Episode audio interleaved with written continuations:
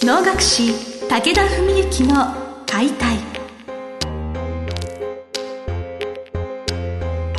日本の伝統芸能能楽。それはユネスコ無形文化遺産にも登録された我が国を代表する舞台芸術。ポッドキャスト能楽師武田文幸の解体では関税流して方として数多くの対局を演じてきた能楽師武田文幸が600年以上の歴史を持つ能楽を優しく解説。能楽師として自らの経験とその思いを語ります。はい今週も始まりました。花をつかむ心を広げる能楽師武田文幸の解体司会進行の小菅です。文幸先生今日もよろしくお願いします。よろしくお願いします。今回はですねまあちょっと時事ネタみたいなことも取り扱っていきたいなということで、はい。さっきもちらっとその休憩の時間でお話あったんですけれど記者会見があったということと、はい。ちょっと銀座会話で何か動きがあったということみたいなので、ええ。そのお話をぜひおはい聞かせいただければと思います。わかりましたはい。まあ何せ私どものホームグラウンドという、まあ、関西能楽堂というところがありまして、えこれがですねもともと渋谷の小東にあったんですね、えまあ、東急文化村のすぐ近くだったんですけど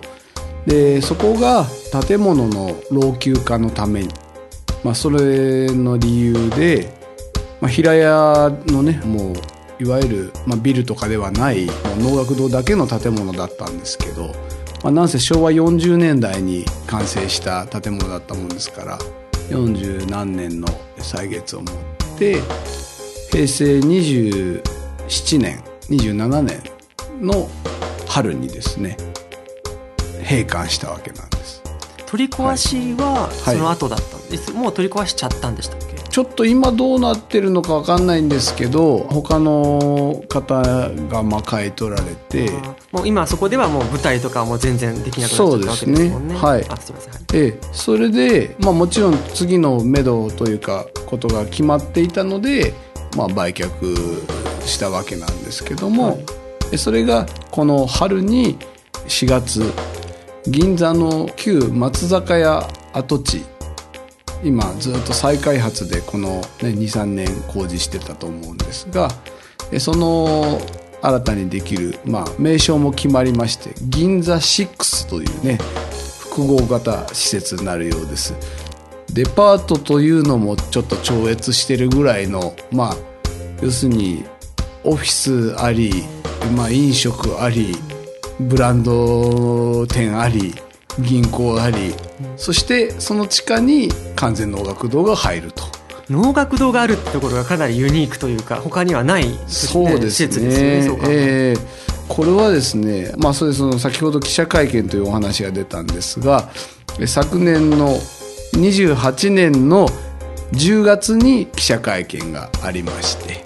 それでまあ公にその銀座6という名前も出たと。ですから今これから春に向けてね徐々にメディアなんかでもおそらく取り扱われるようになると思うんですが、まあ、銀座6で検索していただくともうあの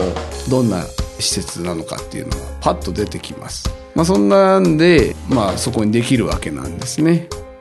まあ、できるというかもうできてるということなんですけど。っていうことで、まあその新しい場所ロケーションとしての場所ができたわけじゃないですか。はい。っていうことはそういう場所を使っていろんな可能性であったり、ね。将来的にはこういうことができるんじゃないかとか、はい。その農学業界的にもなんか期待できること未来に向けて望みとかそういうものがあったらなんかはい。どうでしょう？ね。そうですね。あのまあこれはねあのあくまでオフィシャルな例えば流儀とかあの所属する関税会という団体としての意見ではなくあくまで私個人のね意見としてということなんですけど、はい。まああの小東の時代には非常に閑静な住宅街にあったわけなんですよ。だからまあ当時はやっぱりお能を見る方っていうのは本当にごく一部の方のまあ言ってみりゃセレブリティな方々がいらっしゃる場所だったと思うんです。で昨今はもう本当に大人から子供までそして学生さんまでいろんな方々がいらっしゃるわけなんです。でそうするとやっぱりこう人目につくところに劇場があるっていうのは、まあ、とってもポジティブに捉えられるところだと思うんですね。僕が非常に敬愛する、まあ、よその団体別の団体の大先輩なんですけどと、ね、お話ししてた時にもう10年とか15年前とかにおっしゃってたんですけどね例えば東京駅の丸ビルとかねああいうところにね入った方がいいんじゃないかと。関西能楽堂っていうのはまあもちろん関西流のまあ流儀を代表する能楽堂でありということは要するに能楽界を代表する劇場であるんだと。でそういうところがやっぱり誰でもが行き来できて誰でもが知る。まあそういうところにあった方がいいんだからと。そんなことをねもう15年前ぐらいにおっしゃったんですよね。でそれから考えると、まあ、今度その銀座6というところに入るというのはもう画期的な、まあ、ある種英断と言ってもいい、まあ、これはお家元がね最終的に決を下されたんですけど、まあ、老朽化といったって例えば建て直すという選択肢も当然あるし、でもうちょっとじゃああの、まあ、銀座はさすがにあれですけどもそうじゃないところで、えー、平屋のね同じく能楽堂を建てることだって絶対なかったわけじゃないと思うんですよ。ですけども、まあ、あえてそのもう一番目立つところに行こうというねなんかそういうことを、まあ、どう生かしていくかというのはもう本当に我々次第で。小東って言いますやっぱ渋谷駅からはちょっとなかなか距離があったりとか、えー、お能を見に行こうってならないとやっぱ小東の能楽堂までには足運ばなかったと思うんですけれど、はい、銀座ですとやっぱ外国人の方とか、はい、いろんなその人の動きもすごいですよね。そうですね。こんなこんな都心の銀座のど真ん中ど真ん中わかんないですけど、あの能楽堂があるっていうことで、はい、すごく触れる機会っていうのも増えてくるんでしょうね。そうですね。あのまあ当然まあメディアもね当分の間は取り扱ってくれるでしょうしでまあ一つは歌舞伎座がありますよねだから歌舞伎とお能を例えばね立て続けに見るなんていう、ね、計画もそのうち上がるかもしれないし。文化的ですね。歌舞伎と能楽が近い場所にあるっていうのはなんかもっと早くなんでそうならなかったんだろうって思うぐらい。そうですね。あの脳っていうのはやっぱり、まあ、少なくともずっと昔から何て言うんでしょうねえ、まあ、例えば江戸時代で言うと分かりやすいと思うんですが、はい、お抱え能役者というのが要するに各藩ごとにいてまあそのある例えば大名がいたならばその大名が見る一座っていうのはいつも決まってたわけなんですね。同じ一座のものを常に見ている。まあつまりもう巨大なパトロンが自分の専属の農薬者一族を一族というか一派を持ってるみたいな世界でまあ当然明治維新後も能楽師といってもいろんな流儀やいろんな家がある中で、まあ、それぞれにそれなりの応援者講演者がついてやっていた。ですから今のように例えばじゃあ今年の暮れに僕は武田文幸の会っていうね自分個人のリサイタルをやるわけですが、はい、まあ12月23日ね、まあ、ぜひ皆さんお越しいただきたい、まあ、気の早い話ですけど、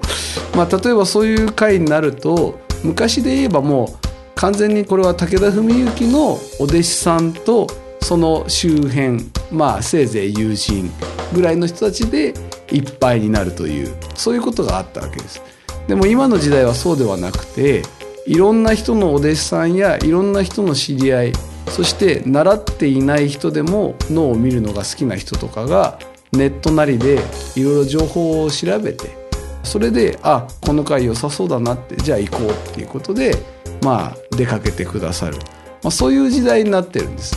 だから簡単に言えばもう本当についに30年前まではお能を愛好してますと言ってもそういう愛好者の方が行く能楽堂ってその人によってもう1軒とかせいぜい2軒決まってたと思うんですね。今みたいにいろんな能楽堂に行くなんていうことはあんまりなかったはずなんですよ。それはなぜかっていうと自分の先生なり知り合いなりがやる劇場が決まっていたからでもこれからそうじゃなくどんどんどんどん開けてまあ例えば外国人観光客とかまあそういう方までも来ていただけるようにしていくっていうことを考えるとまあ本当に銀座の底にできるっていうのはね画期的ですしまたこちらもある意味では非常に身を律していかなきゃいけないところでね。まあポンと例えばじゃあ脳を見に入りましたという、まあ、これは外国人に限らず日本人でもですねあここに能楽堂あるからじゃあ行ってみようって言ってパッと入った公園の質でおのの評価が決まっちゃうわけじゃないですか。だから銀座で本当にやるっていう一個一個の催しがみんなそれなりの覚悟を持ってねクオリティを保ってやるっていうこと。これは、まあ、お家元もおっしゃってましたけど、まあ、ともかくいいものを提供しないことにはねいくら箱が良くてもねお客様はついてきませんし。あとはまああの当然自分の所属団体の関西会というとこは管理運営している能楽堂ですから、まあ、そこにはいろいろ自分も携わって意見を言うような立場にもあるのでね能楽堂としての体制みたいなこともまあできるだけねまあ要するに利用者にもお客様にもいい能楽堂になるようにまあ微力ながらね力を尽くしていきたいとは思っていますけど。先生ご自身のってやっぱその能楽全体に、はい、なんかそういう試みとして銀座にもできると思うので、はい、ある意味能楽業界の転換期というかその何か新しい何かが生み出すチャンスなのかもしれませんね。そうですね。まあ銀座の街もね今本当に外国人の方多いとまあ聞きますけども。そういう中でもまあいい意味のねあの聖地というか能楽堂だけはそこに入ったらもう超一流のマナーが守られるとかね。なんかそういうところになったらいいんじゃないかなっていうのはこれはあくまで試験なんですけどもまあ、そういうふうになるべきなのかなっていうのが今私が思ってることですね。ここだけは空気違うよねって言われるようになりたいなと。はい。来年再来年にはそういう声が聞こえてくるんだろうなって思いました。ということでですね今日は新しく銀座にできる能楽堂のお話お聞かせいただきました。え文幸先生今日もありがとうございました。ありがとうございました。本日の番組はいかがでしたか？番組では武田文幸への質問を受け付けております。ウェブ検索で「武田文幸」と入力し検索結果に出てくるオフィシャルウェブサイトにアクセスその中のポッドキャストのバナーから質問フォームにご入力くださいぜひ遊びに来てくださいね。